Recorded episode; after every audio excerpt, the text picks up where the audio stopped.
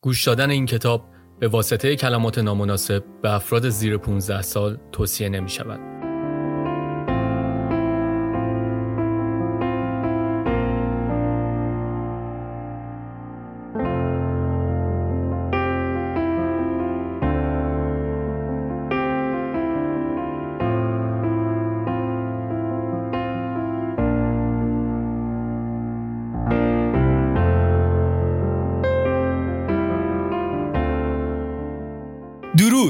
من میلاد هستم و شما به کتاب صوتی هنر رندانه به تخم گرفتن گوش می‌دید. ازتون می‌خوام این قسمت رو با دقت بیشتری گوش بدید.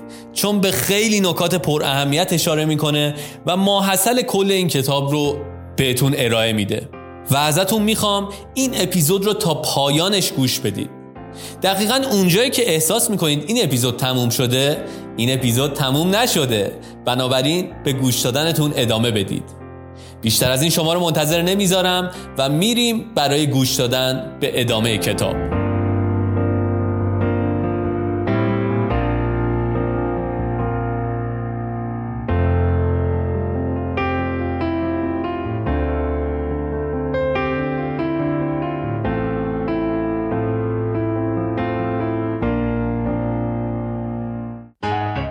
فصل نهم.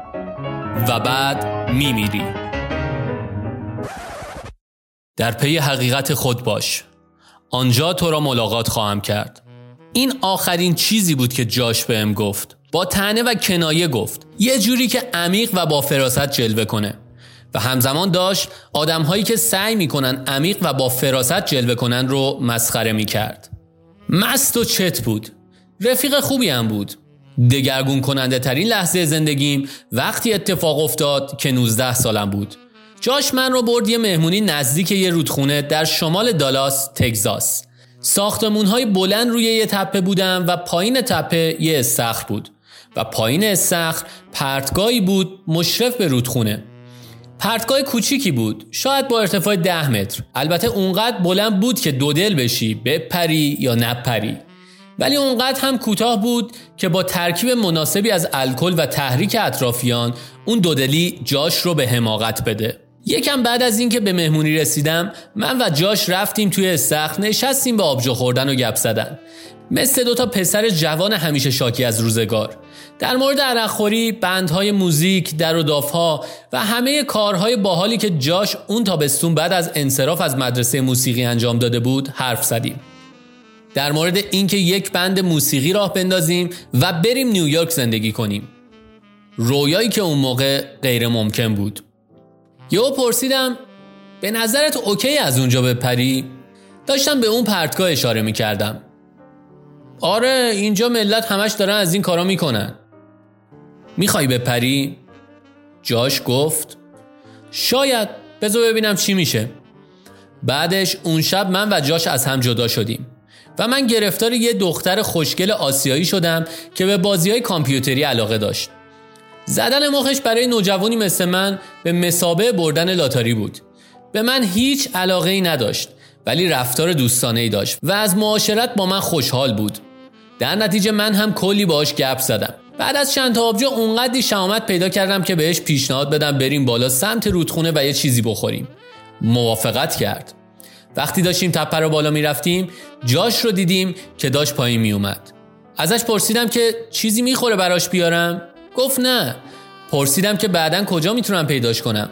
لبخندی زد و گفت در پی حقیقت خود باش. آنجا تو را ملاقات خواهم کرد. سرم رو به نشونه تایید تکون دادم و چهره جدی به خودم گرفتم. اوکی اونجا میبینمت. یه جوری که انگار همه می‌دونن حقیقت کجاست و چه جوری میشه به اونجا برسی. جاش خندید و رفت پایین تپه به سمت پرتگاه. من هم خندیدم و رفتم بالا به سمت خونه. یادم نمیاد چقدر داخل بودم. فقط یادم وقتی من و دختره دوباره از خونه زدیم بیرون همه رفته بودن و صدای چند تا آژیر میومد. استخر خالی بود. بعضیا داشتن تپه رو به سمت ساحل رودخونه یعنی پایین پرتگاه میدویدن. بقیه اون پایین کنار آب بودن. می‌تونستم ببینم چند نفری دارن توی آب شنا می‌کنن. گرچه تاریک بود و سخت می‌شد چیزی رو دید. موزیک داشت کماکان میکوبید ولی کسی گوش نمی‌داد. هنوز دوزاریم نیفتاده بود. با عجله در حالی که ساندویچم رو سقف می‌زدم رفتم سمت ساحل رودخونه. کنجکاو بودم ببینم همه دارن به چی نگاه می‌کنن. وسط های راه دختر خوشگل آسیایی بهم گفت فکر کنم اتفاق وحشتناکی افتاده. وقتی رسیدم پایین تپه از یکی پرسیدم جاش کجاست؟ هیچ کس بهم نگاه نکرد و محل نداد. همه به آب زل زده بودن. دوباره که پرسیدم یه دختری شروع کرد به گریه و زاری. اونجا بود که دوزاری افتاد سه ساعت طول کشید تا قواس ها جسد جاش رو از کف رودخونه پیدا کنند. بعدها کالبات شکافی گفت پاهاش به خاطر دیدراسیون ناشی از الکل و البته شوک ناشی از شیرجه قفل کرده بود. وقتی پریده بود همه جا سیاه بود. سیاهی آب روی سیاهی شب. هیچ کس نمی‌تونست ببینه فریادهای جاش از کجا میاد.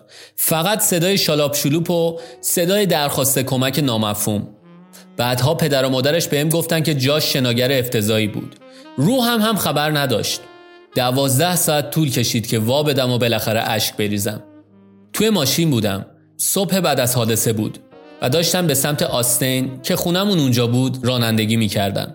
به پدرم زنگ زدم و بهش گفتم که هنوز حوالی دالاس هستم و به سر کارم نمی‌رسم. قابل توجهتون که اون تابستون برای پدرم کار می‌کردم. ازم پرسید که چرا؟ چی شده؟ همه چی مرتبه؟ و اینجا بود که همش ریخ بیرون. شروع کردم به آبغوره گرفتن. زجه می‌زدم و جیغ میکشیدم و آب دماغم جاری شده بود. ماشین رو زدم بغل و گوشی رو تو دستم فشار می‌دادم و گریه می‌کردم. دقیقا مثل همون پسر بچه ای که جلوی پدرش گریه می‌کنه. اون تابستون وارد فاز افسردگی عمیقی شدم. از قبلشم فکر می‌کردم افسردم ولی این دیگه سطح جدیدی از پوچی بود. اندوهی اونقدر عمیق که درد جسمی به همراه داشت. آدما می اومدن بهم سر می‌زدن و سعی می‌کردن سر حالم بیارن. منم می نشستم و بهشون گوش می‌دادم. واقعا حرفای درستی هم می‌زدن و کارهای درستی می‌کردن. بهشون می‌گفتم که خیلی زحمت کشیدید اومدید. شما خیلی به من لطف دارید. یه لبخند تصنعی و چند تا دروغ هم بهشون تحویل می‌دادم و می‌گفتم که حالم داره بهتر میشه ولی درونم همچین خبری نبود. بعد از اون اتفاق چند بار خواب جاش رو دیدم.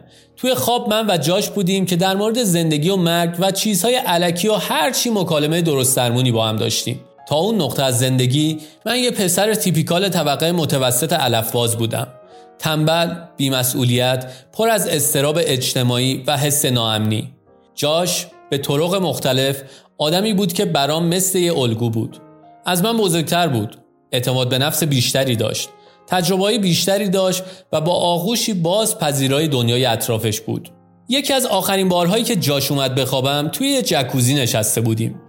خب باشه می‌دونم یه جوریه. و من یه چیزی توی این مایا گفتم که خیلی متاسفم که مردی. خندید. دقیق یادم نمیاد از چه کلمه های استفاده کرد. ولی یه چیزی توی این مایا گفت که چرا برات مهمه که من مردم وقتی اینقدر از زندگی میترسی؟ اشک ریزون از خواب بیدار شدم.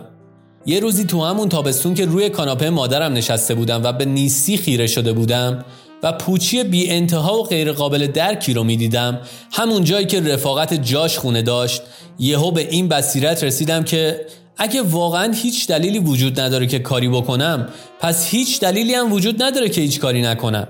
یعنی در مواجهه با اجتناب ناپذیری مرگ دلیلی وجود نداره که تصمیم ترس، خجالت یا شرم بشم. چون به هر حال همشون یه مش هیچ هستن. و اگه بیشتر عمر کوتاه هم از چیزهای دردناک و ناخوشایند دوری کنم اون وقت اساسا از زنده بودن تفره رفتم. اون تابستون علف و سیگار و بازی های کامپیوتری رو گذاشتم کنار. فانتزی های راکستار شدن رو رها کردم. از مدرسه موسیقی انصراف دادم و در کالج ثبت نام کردم. به باشگاه رفتم و کلی وزن کم کردم. دوستهای جدیدی پیدا کردم. با اولین دوست دختر زندگیم آشنا شدم و برای اولین بار در زندگی واقعا درس خوندم و به این نتیجه حیرت انگیز رسیدم که می‌تونم نمرای خوبی بگیرم. فقط اگر کمی به قضیه اهمیت بدم. تابستون بعدش خودم رو به چالش کشیدم که پنجاه کتاب غیر داستانی رو در پنجاه روز بخونم. و واقعا خوندم. سال تحصیلی بعدش به یک دانشگاه تراز اول در اون سر کشور منتقل شدم. جایی که برای اولین بار ممتاز شدم. هم از لحاظ آکادمیک و هم از لحاظ اجتماعی.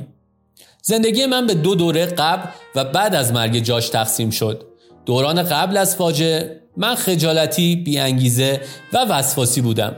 و فکر اینکه دنیا در مورد من چی فکر می‌کنه من رو محدود کرده بود. پس از فاجعه به آدم جدیدی تبدیل شدم. مسئولیت پذیر، کنجکاو و سخت کوش. هنوزم حس ناامنی و باورهای نادرستم رو داشتم. همونطور که هممون همیشه داریم. ولی الان ترهام رو برای چیزهای مهمتری از حس ناامنی و باورهای در پیت خودم خورد می‌کنم. و همین بود که همه چیز رو عوض کرد.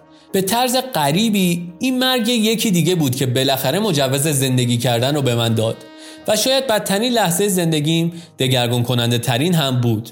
مرگ ما رو میترسونه و چون ما رو میترسونه از فکر کردن در موردش تفره میریم و همچنین از صحبت کردن در موردش و حتی گاهی به رسمیت شناختنش حتی وقتی که داره برای یکی از نزدیکانمون اتفاق میفته. با این وجود به طرز عجیب و وارونه مرگ نوریه که بدون اون سایه معنای زندگی پدیدار نمیشه. بدون مرگ همه چی بی اهمیت جلوه می‌کنه. همه تجربه ها علکی خواهد بود و همه ارزش ها و میارها ناگهان صفر میشن. چیزی فراتر از خودمان. ارنست بکر یک یاقی آکادمیک بود. در سال 1960 در رشته مردم شناسی مدرک پی گرفت. رساله دکترای این آدم مقایسه طریقت غیرمعمول و ناملموس آین بودایی زن و روانکاوی بود. اون زمان زن رو چیزی مخصوص هیپیا و دراگبازها می‌دونستن و روانکاوی فرویدی هم شارلاتان بازی از روانکاوی پنداشته می‌شد که از عهد بوغ به جا مونده بود. در اولین شغلش به عنوان استادیار بکر خیلی زود قاطی جریانی شد که روانکاوی رو نوعی از فاشیسم می‌دونست. اونها این راه و روش رو نوعی سلطجویی روی ضعیف و بیچاره ها می‌دونستن. مشکل اینجا بود که رئیس بکر یک روانکاو بود. فکر کن اولین روزایی که میری سر کار رئیست رو با هیتلر مقایسه کنی. همونطوری که می‌تونی پیش بینی کنی اخراج شد. در نتیجه بکر ایده های افراتیش رو برد جایی که شاید پذیرفته بشه. دانشگاه برکلی کالیفرنیا. ولی اونجا هم زیاد دووم نیاورد. چون فقط تمایلات ضد سیستم و ضد ساختار بکر نبود که اون رو به درد سر مینداخت روش عجیب و غریب تدریسش هم مزید بر علت شد. از شکسپیر برای تدریس روانشناسی، از کتابهای روانشناسی برای تدریس مردم شناسی و از داده های مردم شناسی برای تدریس جامعه شناسی استفاده می کرد. مثل شاهلیر لباس می پوشید و سر کلاس ادای مبارزهای شمشیربازی رو در می آورد. همچنین سخنرانی های سیاسی طولانی می کرد که به برنامه های درسی ارتباط چندانی نداشت. شاگردهاش عاشقش بودند. بقیه استادها ازش نفرت داشتند. به یک سال نکشید که دوباره اخراج شد. بکر سر از دانشگاه دولتی سان فرانسیسکو در آورد. جایی که بیشتر از یک سال کارش رو حفظ کرد. ولی وقتی دانشجوها در اعتراض به جنگ ویتنام تظاهرات کردند، دانشگاه گارد ملی رو صدا زد و به داخل دانشگاه راه داد و اوضاع قاراشمیش شد. وقتی بکر طرف دانشجوها رو گرفت و آشکارا اقدامات رئیس دانشگاه رو محکوم کرد که دوباره رئیس شیتلر بازی در آورد و از اینجور چیزا فورا اخراج شد. بکر در عرض 6 سال چهار بار شغل عوض کرد و قبل از اینکه بتونه از پنجمی اخراج بشه سرطان روده گرفت. چند سال بعدش رو در بستر بیماری سپری کرد و امید چندانی به بازگشت نداشت. در نتیجه تصمیم گرفت کتابی بنویسه. کتابی در مورد مرگ. بکر در سال 1974 درگذشت. کتابش به نام انکار مرگ جایزه پالیتزر رو می‌بره و به یکی از تاثیرگذارترین آثار روشنفکری قرن بیستم بدل میشه. حوزه های روانشناسی و مردم شناسی رو تکون میده و افکاری فلسفی و عمیق رو مطرح می‌کنه که امروز هم بسیار تاثیرگذاره. انکار مرگ اساسا دو تا نکته رو مطرح می‌کنه. یک ما انسان ها تنها حیواناتی هستیم که می‌تونیم در مورد خودمون تصویرسازی کنیم و انتظایی فکر کنیم. سعی نمیشینن یه گوشه در مورد مسیر شغلیشون فکر کنن. گربه ها به اشتباهات گذشتهشون فکر نمی‌کنن و وارد این خیالات نمیشن که اگه اون کار رو نمی‌کردن و یه کار دیگه می‌کردن چی می‌شد و الان کجا بودن. میمون ها در مورد احتمالات آینده جر و بحث نمی‌کنن. همونطور که یه ماهی زانوی غم بغل نمی‌گیره و به این فکر نمی‌کنه که اگه باله های بلندتری داشت ماهی همسایهشون ازش خوششون میومد یا همچین چیزایی. ما انسان ها از این محبت برخورداریم که می‌تونیم خودمون رو در موقعیت های فرضی تصور کنیم. در مورد گذشته و آینده تعمق کنیم واقعیت ها و شرایط دیگه ای رو تصور کنیم که توش چیزها می‌تونستن یه جور دیگه باشن. بکر میگه دلیل این قضیه این توانایی منحصر به فرد ما انسان هاست که هممون در نقطه ای از زندگی از حتمی بودن مرگ خودمون آگاه میشیم. از اونجایی که ما قادر هستیم ورژن های دیگه ای از واقعیت رو تصور کنیم تنها حیواناتی هستیم که می‌تونیم واقعیتی رو تصور کنیم که خودمون توش نیستیم. این بصیرت باعث چیزی میشه که بکر بهش میگه وحشت مرگ. یک استراب عمیق اگزیستانسیال که زیربنای هر فکریه که به کلمون میاد یا هر کاری که انجام میدیم. دو نکته دوم بکر با این پیشفرض شروع میشه که ما دو تا خود داریم. خود اول خود جسمانیه. همون که می‌خوره میخوابه خورناس می‌کشه و میرینه. خود دوم خود ذهنیه. هویتمون یا دیدگاهی که از خودمون داریم. حرف بکر اینه که همه ما کم یا زیاد از این قضیه آگاهیم که دیر یا زود خود جسمانیمون میمیره. این مرگ حتمی و اجتناب ناپذیره و این حتمی بودن در سطحی از ناخودآگاه ما رو جوری میترسونه که خودمون رو خیس کنیم.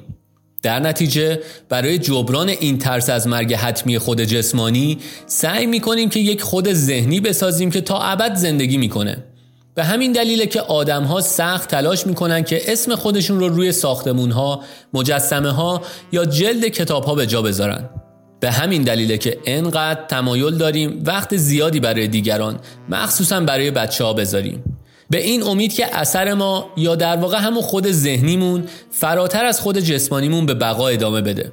اینکه ما در یادها میمانیم مورد تحسین قرار می‌گیریم و بعد از نیستی خود جسمانیمون مثل یک بت مورد پرستش قرار می‌گیریم. بکر به این تلاش ها میگه پروژه های نامیرایی. پروژه هایی که به خود ذهنیمون این امکان رو بده که بعد از مرگ خود جسمیمون به بقا ادامه بده. میگه همه تمدن بشری اساسا نتیجه پروژه های نامیراییه. شهرها، دولتها و ساختارها و نهادهایی که امروزه سر کار هستند پروژه های نامیرایی مردها و زنهایی هستند که قبل از ما اومدن. آثار به جا مونده از خودهای ذهنی هستند که از مرگ دست کشیدن. اسمهایی مثل عیسی، محمد، ناپل اون، شکسپیر و مایکل جکسون امروز همونقدر قدرتمند هستند که وقتی زنده بودن قدرت داشتن و یا حتی پرقدرتتر. و همه نکتش همینجاست. چه استاد شدن در یک رشته هنری باشه یا فتح سرزمین های جدید. کسب ثروت فراوان باشه یا خیلی ساده داشتن خانواده بزرگ و پرعشق که نسلها ادامه پیدا کنه. همه معنای زندگیمون توسط این تمایل ذاتی به اینکه هیچ وقت از دنیا نریم شکل داده میشه. دین، سیاست، ورزش ها، هنر و نوآوری های عرصه تکنولوژی همه نتیجه پروژه های نامیرایی بشر هستند. بکر میگه که جنگ ها و انقلاب ها و نسکشی ها وقتی اتفاق میافتند که پروژه های نامیرایی گروهی از مردم با پروژه های نامیرایی گروه دیگه استحکاک پیدا می‌کنه. قرنها سرکوب و خونریزی میلیون ها آدم اینجوری توجیه شده که دفاع از پروژه های نامیرایی گروهی از مردم در مقابل گروهی دیگه بودن. ولی وقتی پروژه های نامیراییمون شکست می‌خورن وقتی معنا از دست میره وقتی بقای خود ذهنیمون بعد از مرگ خود جسمیمون غیر ممکن یا نامحتمل میشه وحشت مرگ اون استراب ترسناک و افسرده کننده دوباره میخزه توی وجودمون زخمهای روانی، شرمساری یا مورد تمسخر جامعه قرار گرفتن می‌تونه باعث این قضیه بشه. بکر میگه بیماری های ذهنی هم می‌تونه منجر به این داستان بشه. اگه تا الان متوجه نشدیم باید بگم که پروژه های نامیرایی همون ارزش هامون هستن. اونها سنگ محک معنا و عزت نفس در زندگیمون هستن. و وقتی ارزش هامون شکست می‌خورن خودمون هم به لحاظ روانی شکست می‌خوریم. لب کلام بکر اینه که اساسا ترس ما رو مجبور می‌کنه که بعد جوری خودمون رو برای یک چیز به آب و آتیش بزنیم. چون این به آب و آتیش زدن تنها چیزیه که حواس ما رو از واقعیت و حتمی بودن مرگ پرت می‌کنه. و اگه بتونیم براش به آب آتیش نزنیم و تره خورد نکنیم یعنی به یک حال شبه عرفانی رسیدیم که می‌تونیم فانی بودن هستیمون رو در آغوش بکشیم. در این حالت احتمالش خیلی کمه که آدم تسلیم خود بینی بشه. بکر بعدها وقتی در بستر مرگ بود به یک بصیرت پشمریزون رسید. اینکه پروژه های نامیرایی آدم ها خود مشکل هستند نه راهکار. یعنی بهتره به جای اینکه آدمها سعی کنن خود ذهنیشون رو اغلب از طریق نیروهای شر و مخرب در عالم ثبت کنن باید خود ذهنیشون رو ببرن زیر سوال و با واقعیت مرگشون به صلح برسن. بکر این رو نوشداروی تلخ نامید و آخر عمرش روزهایی که به قهقرای نیستی خودش خیره شده بود در تقلا بود که باهاش آشتی کنه. مرگ اگرچه بد ولی اجتناب ناپذیره در نتیجه نباید از این آگاهی تفره بریم بلکه باید به بهترین نحوی که می‌تونیم باهاش به سازش برسیم.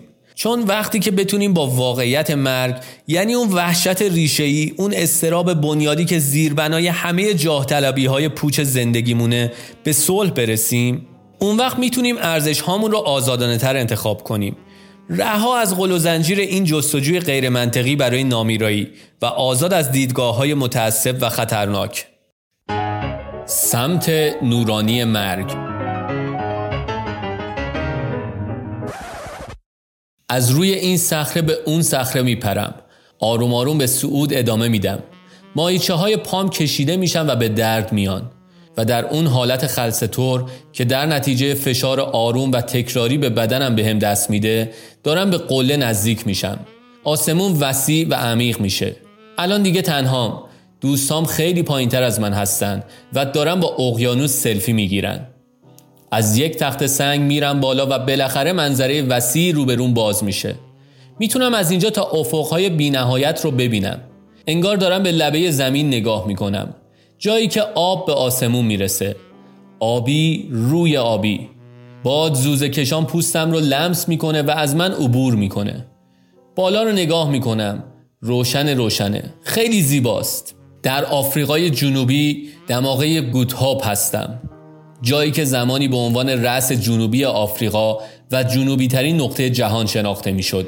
جای پر آشوبیه پر از طوفان‌های سهمگین و موجهای بدجنس. جایی که قرنها تجارت و تبادل و تلاش انسانی رو به خودش دیده. جایی برخلاف اسمش پر از امیدهای از دست رفته. یک ضرب المثل پرتغالی هست که میگه یارو لب دماغه امید نیکه که به طرز تنه آمیزی به کسی اطلاق میشه که آفتاب لبه بومه و دیگه کار خاصی ازش بر نمیاد. به جلو به سمت آبی بیکران قدم برمیدارم و اجازه میدم وسعتش میدان دیدم رو احاطه کنه. عرق میریزم ولی سرد. هیجان زدم ولی مسترب خودشه نه؟ باد به گوشام سیلی می‌زنه. هیچی نمیشنوم ولی لبه رو می‌بینم. جایی که صخره با نیستی ملاقات می‌کنه. چند متر مونده به لبه یک لحظه وای میستم. می‌تونم اون پایین اقیانوس رو ببینم که با شالاب شلوپ و کف فراوان به صخره ها میکوبه و از اون طرف تا کیلومترها کشیده شده. امواج با عصبانیت زیاد به دیواره های نفوذ ناپذیر میکوبند. جلوتر یک سقوط آزاد پنجاه متری به آبهای اون پایین. سمت راستم در چشماندازی وسیع توریس ها رو می‌بینم که مثل مورچه ها این طرف و اون طرف میرن و عکس می‌گیرن. سمت چپم آسیاس. روبروم آسمونه و پشت سرم هم همه چیزهایی که تا این نقطه از زندگیم به امیدشون سر به بالین گذاشتم و با خودم این ور اونور کشوندم. نکنه همش همین باشه. اگه کل داستان همین باشه چی؟ دوروبرم رو نگاه می‌کنم. تک و تنهام. اولین قدم رو به سمت لبه پرتگاه بر می دارم. انگار بدن انسان به یک رادار طبیعی مجهز شده که موقعیت های مرگ برانگیز رو تشخیص بده. مثلا اون لحظه ای که به ده قدمی یک پرتگاه بدون گاردریل می‌رسی تنش خاصی در وجودت رخ نمی‌کنه. مایچای پشتت منقبض میشن. پوستت مورمور میشه. چشمهات روی همه جزئیات محیط اطراف هایپرفوکس میشه. پاهات یه جوری میشه انگار از سنگ ساخته شدن. انگار یک آهن ربای بزرگ نامرئی بدنت رو به سمت منطقه امن می‌کشه. ولی من با این آهن ربا مبارزه می‌کنم. پاهای سنگیم رو به سمت لبه می‌کشم. پنج قدمی لبه ذهنم هم به این مهمونی ملحق میشه. الان نه فقط لبه پرتگاه بلکه می‌تونی پایینهاش رو هم ببینی. که همه جوره تصاویر خیالات لغزش و سقوط به سمت یک مرگ پر سر و صدا رو در ذهنت بازسازی می‌کنه. ذهنت بهت یادآوری می‌کنه که اون پایین خیلی دوره. ببین خیلی دور خیلی خیلی دور. لعنتی چی کار داری می‌کنی؟ جلوتر نرو تکون نخور بسته دیگه. به ذهنم میگم خفه شو و آروم آروم جلوتر میرم. در سه قدمی بدنم به حالت وضعیت قرمز آماده باش کامل در میاد. الان اگه پاهات به بند کفشت گیر کنه کارت تمومه. انگار یک باد نسبتا قوی می‌تونه تو رو به ابدیت آبی رنگت برسونه. پاهات به رعشه در میاد. دستهات هم همینطور. و همچنین صدات. البته اگه بخوای به خودت یادآوری کنی که قرار نیست سیفون زندگیت رو بکشی و خودت رو به قهقرا بفرستی. فاصله سه قدمی مرز بیشتر آدم هاست. انقدر نزدیک هست که بتونی خمشی و یک نگاهی به پایین بندازی. ولی اونقدر هم دور هست که حس کنی در معرض این خطر نیستی که خودت رو به کشتن بدی. ایستادن در لبه یک پرتگاه حتی پرتگاهی به زیبایی و محصور کنندگی دماغه امید نیک سرگیجه خاصی به آدم میده و انگار هر آن ممکنه غذایی که خورده رو بالا بیاره. همش همین بود آیا همه چیزهایی که قراره بدونم رو می‌دونم؟ یک نصف قدم دیگه بر میدارم و بعدش یکی دیگه. دو قدمی پرتگاه هستم. پای جلوم وقتی وزن بدنم رو روش میندازم میلرزه. لخ لخ کنان جلو میرم. در جهت مخالف اون آهن رو با. در جهت مخالف ذهنم. در جهت مخالف همه غریزه هایی که برای بقا دارم. به یک قدمی می‌رسم. دارم مستقیم پایین رو نگاه می‌کنم. یهو میل شدیدی به گریه کردن میاد سراغم. بدنم در یک واکنش غریزی دلا میشه. انگار که می‌خواد از خودش در مقابل یه چیز خیالی و وصف ناپذیر مقابله کنه. باد زوزه کشان و با قدرت میوزه. این فکرها مثل آپرکات راست یک مشزن به کلم اصابت می‌کنه. در یک قدمی حس می‌کنی شناوری. همه چیز یه جوریه که انگار بخشی از آسمونه. البته اگه به پایین نگاه نکنی. اینجا دیگه یه جورایی واقعا انتظار داری سقوط کنی. اونجا یه لحظه دلا میشم. نفسم رو حبس می‌کنم. فکرام رو جمع جور می‌کنم. خودم رو مجبور می‌کنم به اون پایین به آبهایی که محکم به صخره میکوبن نگاه کنم. بعد دوباره به راست نگاه می‌کنم و به مورچه هایی که پایین من دارن دوروبر علائم میچرخن. عکس می‌گیرن سوار اتوبوس های تور میشن و بچه امیدی دارم که شاید یکی من رو ببینه. این تمایل به جلب توجه توی این موقعیت واقعا نوبره. کاملا غیر منطقیه مثل کل قضیه. غیر ممکنه کسی اونجا من رو ببینه. اگه غیر ممکن هم نباشه از این فاصله اون آدم ها نمی‌تونن کاری بکنن یا چیزی بگن. فقط صدای باد رو میشنون. همش همینه؟ بدنم میلرزه. ترس نشه آور و کور کننده است. با یه جور مراقبه ذهنم رو متمرکز و افکارم رو صاف و صوف می‌کنم.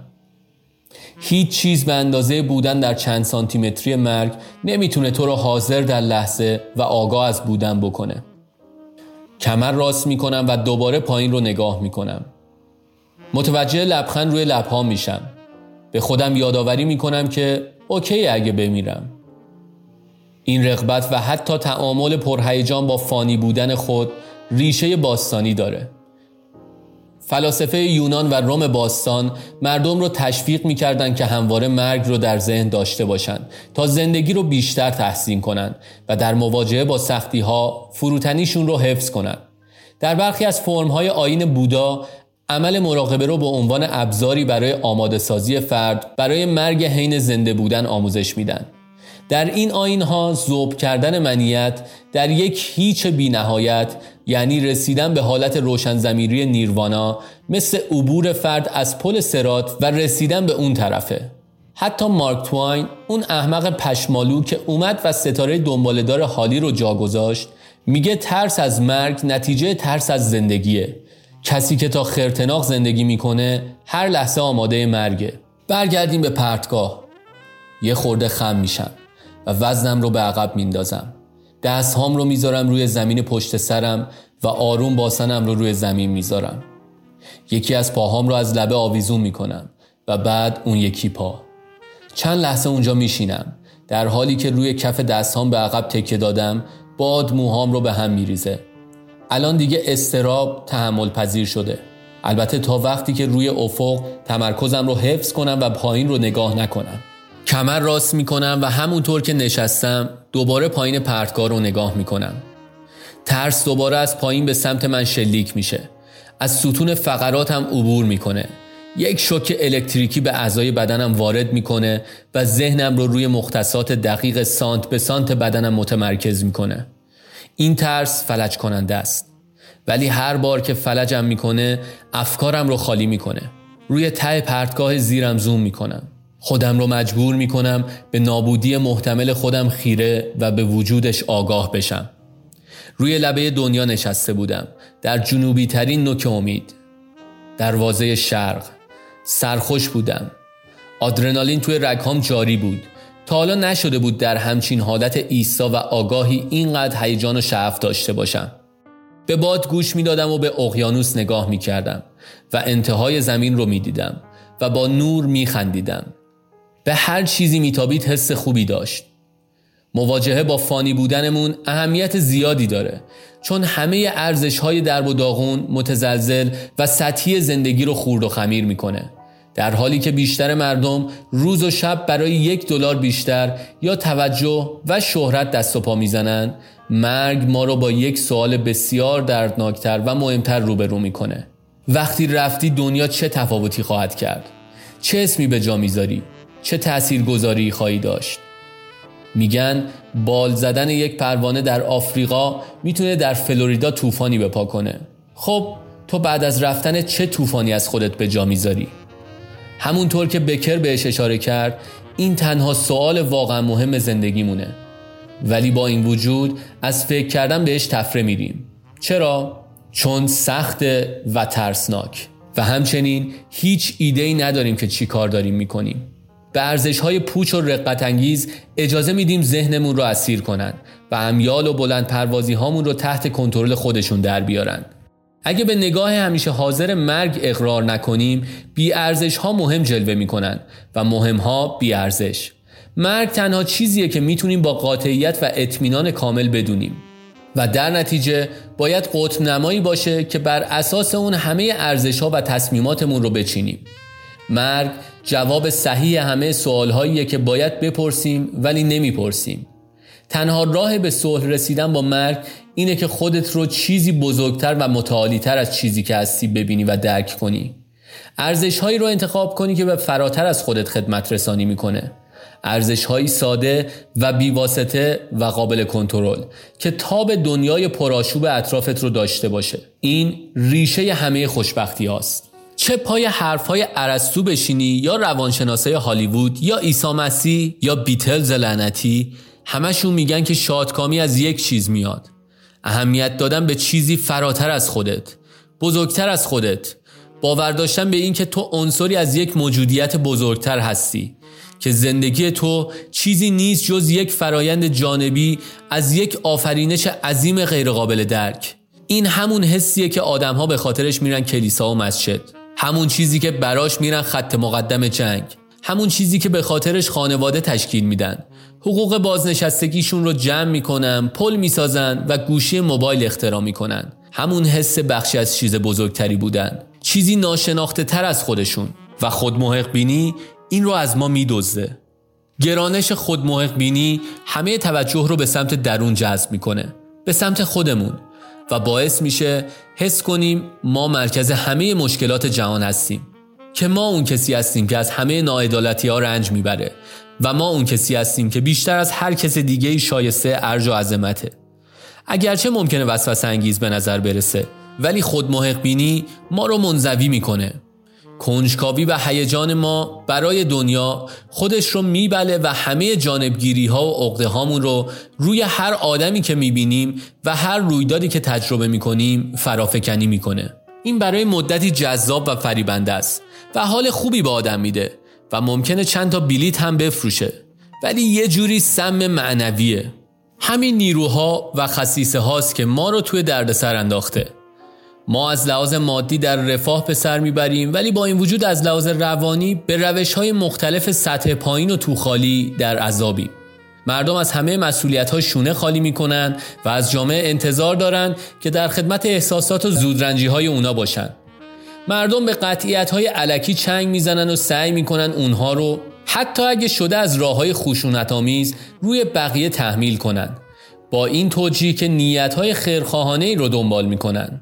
مردم سرخوش از احساس قلابی خود برتربینی به خاطر ترس از امتحان کردن چیزهای با ارزش و ناکام موندن در اونها در ورطه انفعال و رخوت سقوط می‌کنن ناسپرورده کردن ذهن انسان معاصر به جماعتی منجر شده که فکر می‌کنه استحقاق چیزی رو داره بدون اینکه اون رو به دست بیاره. جماعتی که فکر می‌کنه شایستگی چیزی رو داره بدون اینکه براش قربانی کنه. آدمها خودشون رو کارشناس، کارآفرین، مخترع، نوآور، عکاس، کارگردان، ساختار شکن و مربی معرفی می‌کنن بدون اینکه تجربه زیستیش رو داشته باشن. و اونها این کار رو می‌کنن نه به خاطر اینکه خفنتر از هر کسی هستن بلکه به خاطر اینکه فکر می‌کنن برای اینکه در این دنیا پذیرفته بشن. یعنی دنیایی که همش خارق العاده ها رو می‌بره روی آنتن نیاز دارن که خفن باشن. فرهنگ امروز ما جلب توجه هنگوف رو با موفقیت هنگوف خاطی کرده و این دو رو یکی می‌دونه در حالی که این دو یکی نیستن. تو همین الانش هم خیلی خفنی. چه خودت متوجه شده باشی و چه نه. چه یکی دیگه متوجه شده باشه و چه نشده باشه. و دلیلش هم این نیست که یه اپ آیفون لانچ کردی یا یک سال زودتر دانشگاه رو تموم کردی یا برای خودت یه قایق لاکچری خریدی. این چیزها حقیقت رو تعریف نمی‌کنن. تو همین الانش هم خفن هستی چون در مواجهه با سردرگمی بیپایان و قاطعیت مرگ به انتخاب کردن چیزهایی که بهشون اهمیت بدی یا ندی ادامه میدی و کم نمیاری. همین واقعیت همین گزینش ارزش ها برای زندگیت تو رو قشنگ می‌کنه تو رو موفق می‌کنه و تو رو محبوب قلب ها می‌کنه. حتی اگه متوجهش نباشی حتی اگه توی جوب بخوابی و روزها گشنگی بکشی. تو هم قراره بمیری چون اونقدر خوش اقبال بودی که زندگی کنی. شاید این رو حس نکنی ولی گاهی برو لبه یک پرتگاه بیس شاید این چیزی رو که میگم حس کنی. بوکوفسکی یک بار نوشت هممون قراره بمیریم هممون. عجب سیرکی. همین قضیه باید با همون کاری کنه که همدیگر رو دوست داشته باشیم ولی نداریم. خزعبلات پوچ زندگی ما رو وحشت زده و زمینگیر کرده. ما توسط هیچ بلعیده شدیم. یاد اون شب میافتم کنار دریاچه وقتی که قواس ها داشتن جسد بیجون جاش رو از آب بیرون می آوردن یادمه که به شب سیاه تگزاس خیره شده بودم و می‌دیدم که منیت هم در سیاهی شب گم می شد. مرگ جاش خیلی بیشتر از اونچه که اول فهمیدم بهم درس یاد داد. آره کمکم کرد که لحظه ها رو بقاپم که مسئولیت انتخاب هام رو بر عهده بگیرم و با شرم و خجالت کمتری رویاهام رو دنبال کنم. ولی اینا اثرات جانبی یه درس عمیقتر و بنیادیتر بودن. و اون درس بنیادی این بود که چیزی برای نگرانی و ترس وجود نداره. آخرش همه خوراک کرماییم و اینکه همیشه مرگ خودمون رو به خودمون یادآوری کنیم. چه از طریق مراقبه یا مطالعه کتابهای فلسفی یا کارهای احمقانه مثل ایستادن لبه پرتگاهی در آفریقای جنوبی. تنها چیزیه که کمکم کرده این بصیرت رو جلوی چشمام و تو هسته ذهنم نگه دارم. این پذیرش مرگ این درک شکنندگیم همه چیز رو آسونتر کرده. اعتیاد هام رو از گیر و گور در آورده. خود هام رو توی صورتم کوبیده و کاری کرده که مسئولیت مشکلات خودم رو به عهده بگیرم. رنج کشیدن به خاطر ترس ها و عدم قطیت هام پذیرش شکست ها و در آغوش گرفتن پستنی ها همگی به خاطر حضور همیشگی اندیشه مرگ در ذهنم آسون و سبک شده بود. هرچی بیشتر درون تاریکی سرک می‌کشم زندگیم روشنتر میشه. دنیا ساکتتر میشه و مقاومت ناخودآگاه کمتری نسبت به هر چیزی اسم می‌کنم. برای چند دقیقه ای که اونجا روی دماغه نشسته بودم مجذوب همه چی شده بودم. وقتی بالاخره تصمیم گرفتم از جان پاشم دستم رو گذاشتم روی زمین و کمی خودم رو عقب کشیدم و آروم پا شدم. زمین اطرافم رو وارسی کردم که نکنه تخت سنگ نابکاری اطرافم باشه و بخواد زیر پام رو خالی کنه. حالا که از امنیت خودم اطمینان حاصل کرده بودم قدم ورداشتم که به سمت واقعیت برگردم. پنج قدم. ده قدم. بدنم با هر قدم به حالت عادی نزدیکتر می شد پاهم سبکتر شده بود. اجازه دادم آهنربای زندگی من رو دوباره به سمت خودش بکشه. همینطور که داشتم از روی سنگ ها قدم برمی داشتم و به سمت راه اصلی می رفتم سرم رو بلند کردم و دیدم یک مرد به هم خیره شده. وایستادم و باهاش چش تو چش شدم. گفت دیدم اونجا روی لبه نشسته بودی. لحجه استرالیایی داشت. کلمه اونجا رو یه جوری ادا کرد. آره منظره فوقلادهیه نه؟ همینطور لبخندی هم روی لبهام بود. ولی اون چهره جدی داشت. دستهای خاکیم رو با شلوارکم پاک کردم. بدنم هنوز از این تسلیم می ترسید سکوت دستباچه کننده بینمون بود. مرد استرالیایی چند لحظه ای ایستاد. گیج شده بود. هنوز داشت بهم نگاه می‌کرد. واضح بود که داشت فکر می‌کرد چی بگه. بعد از چند ثانیه که کلماتش رو با دقت پشت سر هم ردیف کرد گفت همه چی مرتبه؟ چه سی داری؟ مکسی کردم. هنوز لبخند رو داشتم. گفتم زنده خیلی زنده. صورت پر از شک و تردیدش در هم شکست و به جاش یه لبخند گشاد اومد. آروم سری تکون داد و به سمت پایین مسیر راه افتاد. من همون بالا ایستادم. مجذوب منظره شدم و منتظر دوست ها موندم که به قله برسن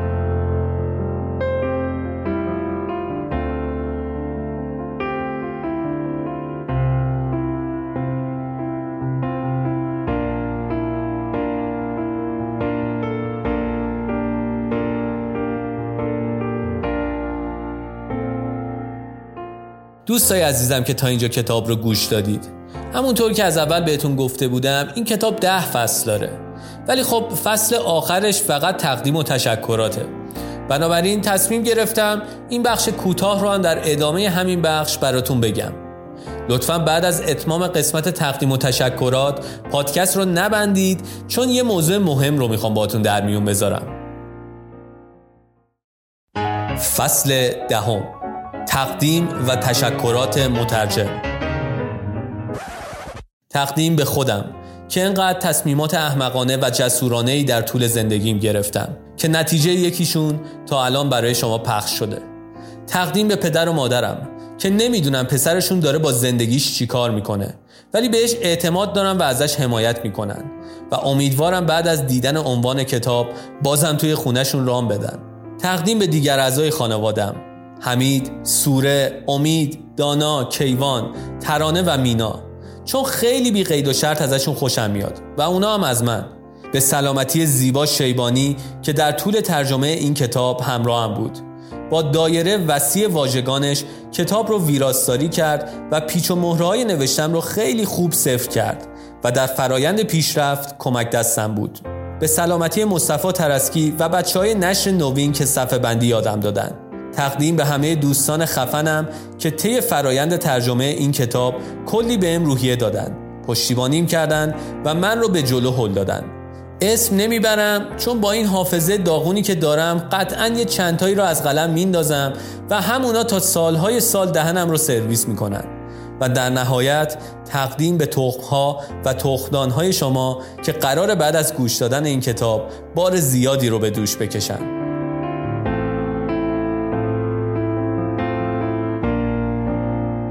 همچنین مترجم در انتهای این کتاب یک بخشی رو آورده که صلاح می‌دونم براتون بخونم. احتمالا می‌دونی که از اینه سفرهام رو از فروش همین کتاب تمیم می‌کنم. می‌دونم سبک زندگی عجیبیه ولی اگه بدونی چقدر به مزاجم سازگاره. اگه این کتاب رو از من خریداری نکردی و داری می‌خونی اگه از ترجمه‌ای که کردم خوشت اومد اگه یه جایی با این کتاب لبخند زدی یا نوشته های داخلش جهان بینیت رو قلقلک داد و خلاصه اگه با ماجرا حال کردی خوشحال میشم یه پیتزا مهمونم کنی. هر پیتزایی که خودت می‌خوری. البته قول نمیدم با پولی که برام میفرستی حتما پیتزا بخرم. شماره کارت به نام ارشاد نیکخواه. 58 59 83 10 20 45 17 86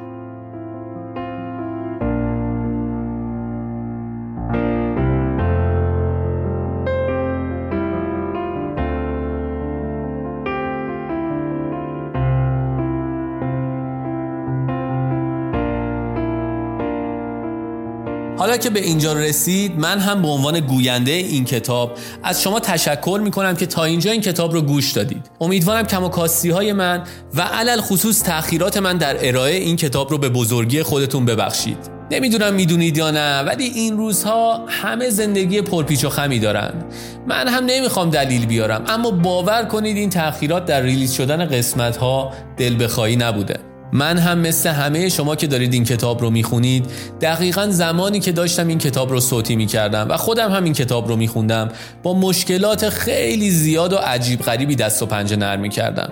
اما خوشحالم که بالاخره تونستم اون رو به اتمام برسونم.